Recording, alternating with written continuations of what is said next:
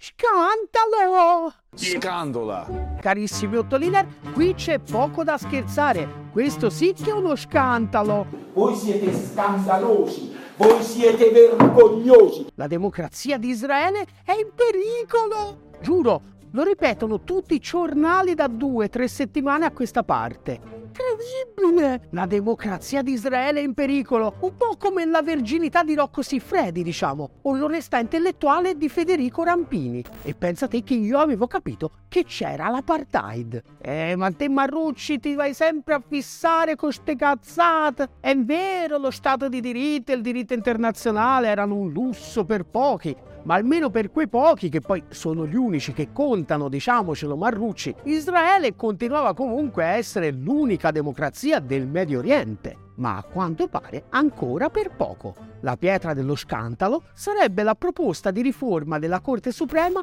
avanzata dal governo Netanyahu. Prevede che la maggioranza dei giudici vengano nominati dalla Knesset, il Parlamento israeliano, e già questa è una pietra tombale bella e buona sullo Stato di diritto, e sulla divisione tra poteri che sta alla base delle democrazie liberali. Ma c'è dell'altro. La riforma infatti prevede anche che il Parlamento, con un voto a maggioranza semplice, possa annullare le scelte della Corte. Un po' troppo pure per l'elettorato israeliano che da settimane scende in piazza in segno di protesta, una piazza diversamente democratica. Come raccontava il Fatto Quotidiano lunedì scorso, infatti, quando alle manifestazioni hanno provato a partecipare anche militanti del cosiddetto blocco anti-apartheid, sono stati accolti dagli altri manifestanti con il gas al peperoncino. Mi hanno dato del traditore e accusato di appoggiare i terroristi, racconta il fatto uno studente dell'Università di Tel Aviv. Dicono di difendere la democrazia, ma in realtà difendono soltanto i loro privilegi, ribadisce un attivista della ONG ebraico-palestinese Standing Together. Entrambi sono stati cacciati malamente dalla piazza. Avevano con sé una bandiera palestinese. Far dipendere la corte dalla Knesset è antidemocratico, l'apartheid meno. Ma che cazzo stai a dire? Lo dice la legge, eh?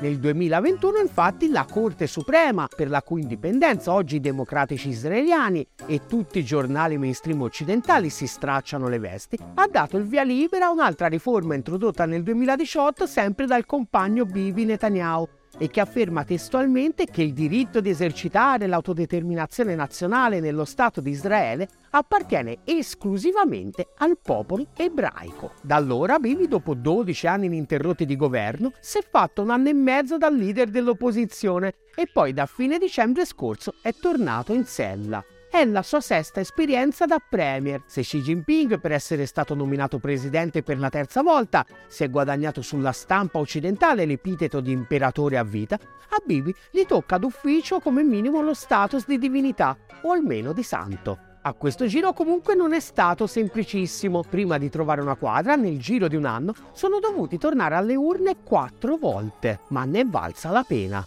Alla fine, infatti, come grossa novità del quadro politico, è emersa una forza di cui tutti sentivamo il bisogno, l'estrema destra sionista. E così oggi l'unica democrazia del Medio Oriente si ritrova guidata da un sei volte premier che nel suo esecutivo c'ha un ministro che si dichiara apertamente fascista omofobo e un altro che una volta è stato arrestato perché l'avevano trovato con 700 litri di gasolio che dovevano servire a dar fuoco a un pezzo della principale autostrada del paese come forma di protesta contro il ritiro delle truppe israeliane da Gaza. Siccome però sono democratici, dopo tre settimane è stato rilasciato e non è stato nemmeno rinviato a giudizio. Sono ragazzate. Insomma, l'indipendenza della Corte Suprema israeliana probabilmente non è la principale minaccia che la democrazia israeliana deve affrontare. È quello che sostiene anche lo storico giornalista di Arez Gideon Levy. Questa patetica battaglia a difesa della democrazia israeliana, una democrazia riservata esclusivamente ai privilegiati,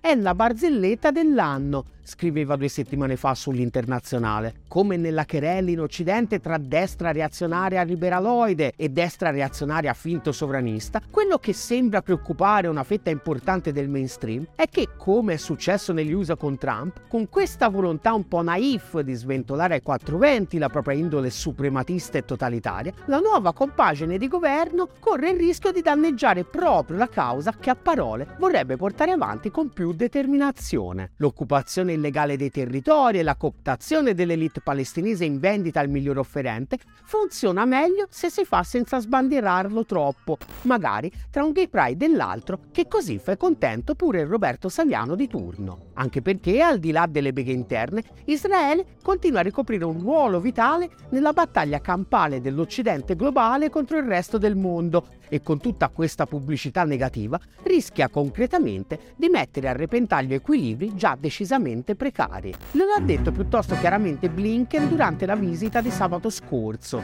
Arrivato dopo una breve sosta al cospetto di Al-Sisi in Egitto, ha invitato l'amico Bibi a darsi una regolata. Israele e USA condividano i valori fondamentali, ha detto, e cioè il sostegno ai principi e alle istituzioni democratiche fondamentali, tra cui il rispetto dei diritti umani Scusate, mi è venuto da dire, scusate. Eh, l'ecoamministrazione della giustizia per tutte le persone, appunto. I diritti dei gruppi minoritari, notariamente, insomma, una, una caratteristica che contraddistingue Israele, lo Stato di diritto, una stampa libera, ma quella c'è, devo dire la verità, anche di qualità, e una solida società civile, anche quella diciamo ma soprattutto direi quella simpatica attitudine di considerare il diritto internazionale una roba da poracci, che loro che hanno la responsabilità di portare un po' di civiltà in giro per il mondo a suon di bombe umanitarie, non possono menarsela troppo a rispettare. L'obiettivo di Blinken è fare in modo che Bibi, per accontentare un gruppetto di fanatici che sostiene il suo governo e di cui Bibi ha bisogno come il pane,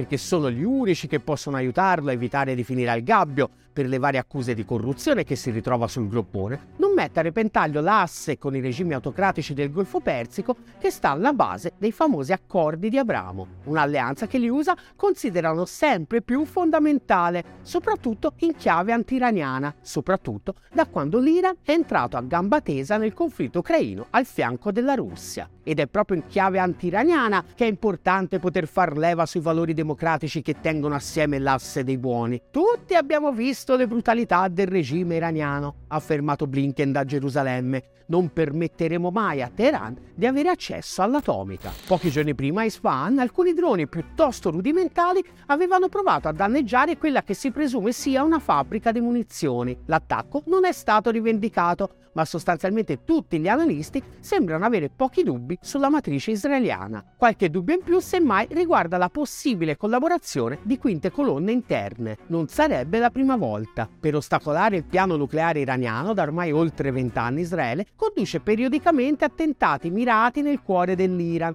principalmente rivolti all'eliminazione dei principali fisici nucleari del paese. Come scrive Repubblica, la sequenza ha dimostrato come il Mossad abbia penetrato i tanti cerchi di sicurezza del paese. Queste infiltrazioni sono state rese possibili da complicità e dal supporto di oppositori disposti a partecipare. Quando di fronte alle proteste di piazza in Iran parliamo del ruolo di infiltrati stranieri, lo facciamo a ragion veduta, diciamo. Come anche i Balcani, di cui abbiamo già parlato in un altro video lunedì scorso, anche il Medio Oriente rischia di entrare a far parte in modo sempre più preponderante nella fragile equazione della guerra russo-ucraina e non è detto che vada come vorrebbe Biden. E non è solo l'Iran a destare preoccupazioni, come ricorda Foreign Policy, Biden potrebbe ritrovarsi a breve molto impegnato con una lunga serie di potenze regionali determinate a portare avanti la loro agenda e poco propense a giocare secondo le regole USA. Con cinque paesi, Siria, Iraq, Libano, Yemen e Libia, a vari livelli di disfunzionalità,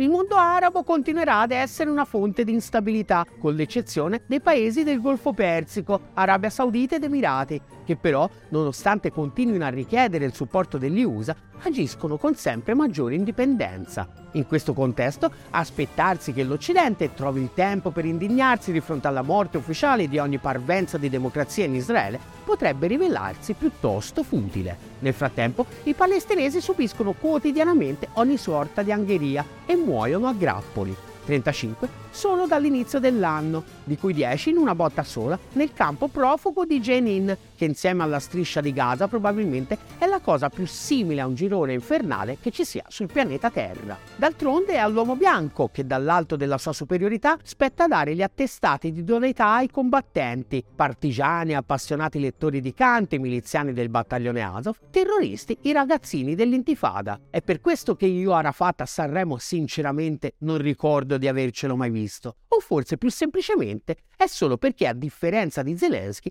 non sapeva suonare il pianoforte col capo. Una propaganda che si indigna a comando a seconda degli interessi dell'uomo bianco, abbiamo bisogno di un vero media che dia realmente voce al 99%. Aiutaci a costruirlo. Aderisci alla campagna di sottoscrizione di Ottolina TV su GoFundMe e su PayPal e chi non aderisce è Bibi Netanyahu. Ah, scusate, PS, dopo incessanti richieste abbiamo finalmente attivato anche il nostro canale podcast. Cercate Ottolina TV su Spotify. Ottolina TV, comunque vada, sarà successo.